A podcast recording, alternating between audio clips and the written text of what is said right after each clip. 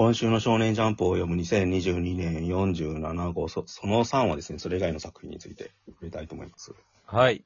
ワンピース。ワンピース。あ、もう十分すごいね。なんすか？いや、ワンピースも全然すごいんですけどね。そうですね、面白いですね。はい、面白いです。まず表紙で、やっぱり九段青生地だったっていう、そのプリンをさらったのは。はいはいはい。で、まあ本当に黒ひげかも加担してるって何年か前に話の中で語られてたんですけど、うん、本当にこれ黒ひげ海賊団の船長になってんじゃないかっていうことに言われてますね。その10人の巨漢船長って言われてるんですよ、黒ひげ海賊団。で、その中で9人までは明らかになってるんですけど、その10番船船長が明らかになってないんですよね、まだ。それが九山青木じゃないかっていうふうに今言われてるって感じですね、ずっと。で、これで明らかにバンオーガーと一緒にいるじゃないですか。ってことはもう黒ひげ海賊団の一味だし、もう船長なんじゃねっていうのは結構確率、可能性高まってるなっていう感じですね。なんか面白いですね、この表紙とここまで連動してるのって。そうですね。リアルタイムで連動してるのって、なかなかなかったですよね。で、お話的には、黒ひげ海賊団 VS ローの海賊団の戦いっていう感じで、とりあえずロー以外の、隊員というか、海賊たちも結構能力というか、強いよっていう描写をしたので、もうこれはまあ分かっていますけど、ローが勝てそうにないなってことですね。しかもこれ、要は分かんないですけど、この船の中に青生地とかもいるかもしれないっていうことですよね。絶望的ですよね。はい。勝てる気がしないですよね。しかも最終、この戦闘の最終ページのとこで、黒ひげがクロウズっていう能力を使えなくさせる能力を使ってるんで、はい。なんかもう次、次週休みでしたっけ？次回とかでもローが負けてる描写から入るかもしれないですよね。新世界ウィーナー島ってそのまま、勝者島。はい。で、未来島エッグヘッドに移って、で、ボニーの能力で若返らせたり、年を取らせたりして、パシフィスタって、要は違反したものを目でっていうか視覚的に認識して追い詰めるっていうことがビジュアル的に変わったから、もう、捕獲というか攻撃対象じゃなくなったっていうことですよね、多分。なるほど。すげえ。ライトセーバーとか出てきてます。そうですね。女子は基本的に下がビキニっていう衣装になってて、心得てるなって感じですね。ボニーのカットエロいっすよね。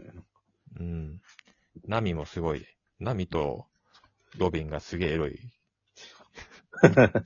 ロビンとかも変態じゃないですか、これ。変態っすよ。なんかこういう格好を、ワノ国編で敵がギフターズだか誰だか、カイドウの部下がこんな格好してたよなと思いましたけど。で、最終ペで、なんか多分アロハとこの未来服と分けられるんですよね、なんか知らないですけど。多分、ベガバンクがアロハのジジイなんでしょうね、きっと。知らないですけど。で、2種類になってるのかなっていう気がしました。で、ベガパンクとドラゴンが繋がっているっていうところ。革命軍の。ルフィのお父さんでしたっけ？そうですね。この新章に入るたびに衣装が変わるっていうのはいいですよね。衣装も変わるけど、やっぱ未来編になってるじゃないですか。火の鳥みたいなっていうかさ。こんな SF 的なガジェットも書く人なんだなと思って。もうちょっとなんか、海洋ファンタジーの枠守ってたじゃないですか、ちょっと前まで。ワノ国あたりからちょっと変だなって思ってたんだけどさ、もうその瞬間書きたくてしょうがないんだなって思って読んでます。で、この未来のイメージが、本当になんか手塚治虫とかドラえもんとかの未来のイメージですよね。あとディズニー、最近のなんか、別人からかなり革新派的にやってんだろうね、ノスタルジックな未来みたいな。あとなんか先週かな、ロケットらしきものが抱えてたんですよ。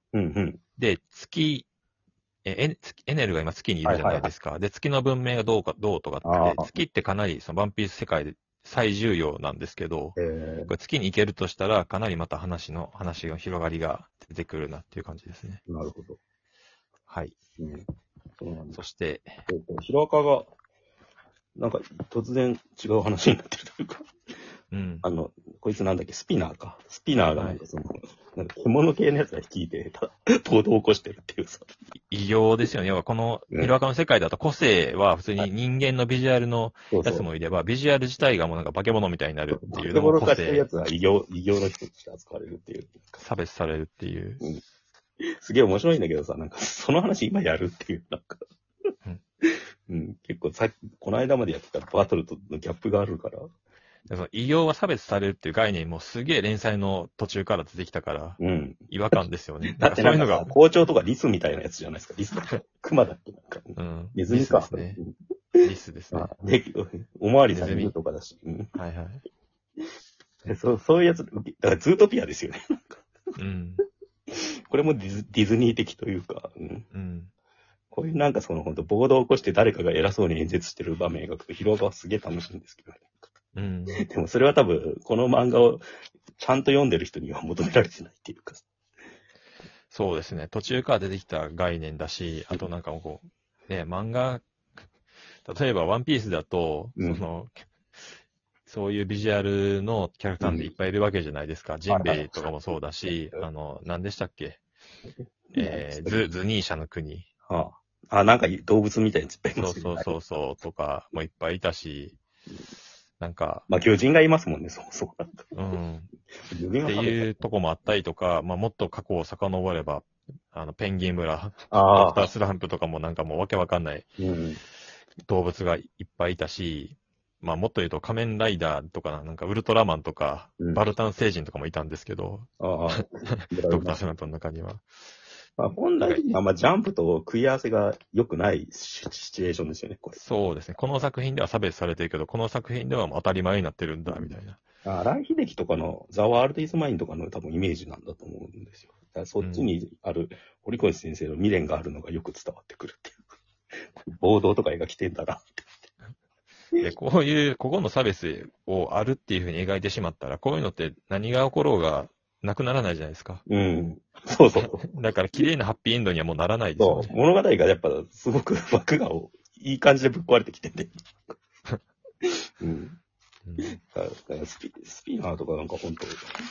スピナーもね、なんかこのパワーアップするんだろうなと思ったけど、ただ単になんか、怪力を持っただけみたいになってしまってて。めちゃくちゃでかいわけじゃないみたいです。うん、ちょっとでかくなってるけど。うん。まあでもなんか、ちょっとここ何回かでは一番面白かったですよ、でも、これ。うん。うん、そんな感じですか。で、そうですね、はい。次、触れたいのがっていうか、多分、今週実は一番面白かったのはアンデッド・アンラックなんだよ。うん。ハンター×ハンターもちろんすごいんだけどさ、うん。これまで積み重ねてきた展開が一番盛り上がった。センターカラーで表紙がカラーなんですけどね。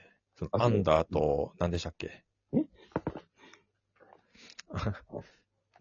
何でしたっけなんかこの、そう、円卓のメンバーと、うん。で、なんて言うんでしたっけ円卓なんじゃないのかな円卓の、なんか難しいんだよね。ユニオンとアンダーですよ。ユニオンと、なんかその、円卓がどういうつながりなのかよくわかんなくて。だから、成馬さんなんか俺が単語忘れた時に絶対に思い出さないですよね。絶対に覚えてない。読んでないと忘れちゃうっていうか。で、まあ表紙で要はユニオンとアンダーのメンバー全員が映ってて、それに対して手を振るフーコっていう後ろ姿っていう、うんエモい描写ですね。エモいです。で、ループ第1回目っていう感じですね、今回は。最後のループですね。最後のループ第1回目。で、アンノーウンがなんか出てきたんですけど、なんですかこれ。これは、だからこいつはもう、能力的に存在が消えちゃったわけですよ。最終的にフーコを助けたことによって、他の人が認知できない存在になっちゃったんですよね。ああ、なるほど。だから認知できないけど、ずっと存在はしてたんですよ。あなるほど、そうなんですね。それで漫画を描き続けてたってことですよね、だから。影の俺も死んだと思ってました、なんか。ああ、だからあの辺の一番盛り上がってたんで、なんか。あいつの設定すげえなと思ってたんで。うん。で、それがなんかもうループで、やっぱ最後まで描いて、漫画。うん。で、戻った時に子供に戻ってるじゃない。だから、一周目。多分あの後、フーコずっと生き続けてて。うん、あと、なんか、ラグナロクって物理的に地球が、ぶっ壊れるってことだったんですね。ああ。もう人類滅亡とかじゃなくて地球がもう壊れてますよね、これ。その辺の認知の問題はよくわかんないですよね。うん。ゲームの世界みたいに考えてるんじゃないかってうんで。昭和47年に時間がいくっていう。で、うん、それでなんかこのペンを握ったことで、そのなんか否定の力が目覚めちゃうんですよね、確か。そうですね。だからそれを防ぐっていうさ、なんか。あと1972年9月11日のジャンプじゃないですか。うん、この表紙の絵って、本当に当時のジャンプの絵なんですよ。ああ、本宮宏。なんだっけな。リングにかけるじゃなくて、そう、本宮宏なんですけど。男一匹じゃない。あ、そうそう、男一匹が嫌い賞ですね、うんうん。ちゃんとそれを書いてるっていう。うん。昭和47年って何なんだ、作者の思い入れがある年なのかな。うん、この辺をね、ちゃんと漫画で、うん、風景とかも含めて書いていくのってしんどいだろうなと思うんですけどね。うん、まあ、47年にとどまるわけじゃないから、別にいいのか。うん、風子の顔が明らかに変わりましたよね、ここで。主人公みたいな顔になりましたね。うん、で、一方で、アンディは多分、体が、肉片がどっかに飛び散ってっていう。うん。まだ生きてはいるから、そいつに会うためっていう話って。うん。だから多分さ、今まで積み上げてきた物語全部回収していくんだろうね、ここから。うん、あのシーンのバッドエンドをなんかさ、トゥルーエンドに変えていくみたいなのやりながら、エンディングにこれから向かっていくと思うと、うん、やっぱすごい面白い展開だなって、うん。ゲームではもちろんあったんだけど、そういうのって。漫画でここまでちゃんとやるのってないから、うんうん、楽しみですね。今までひどい展開ばっかりだなっていうふうに思ってたのが、そうそう、うん、最終的に全部ハッピーエンドになっていくっていう。うん、カードが裏返っていくんだろうなと。うんいいと思いますね。うん。いや、だから積み上げてきた回がありましたって感じで。あと、ウィッチウォッチですけど、ウロミラが始まったのかと思いました、最初。新しいキャラクターばっかり出てきた。あ、本当だ。うん。はい。それだけ言いたかったです。なるほど。じゃあ、そんな感じで、今週は。はい。また来週。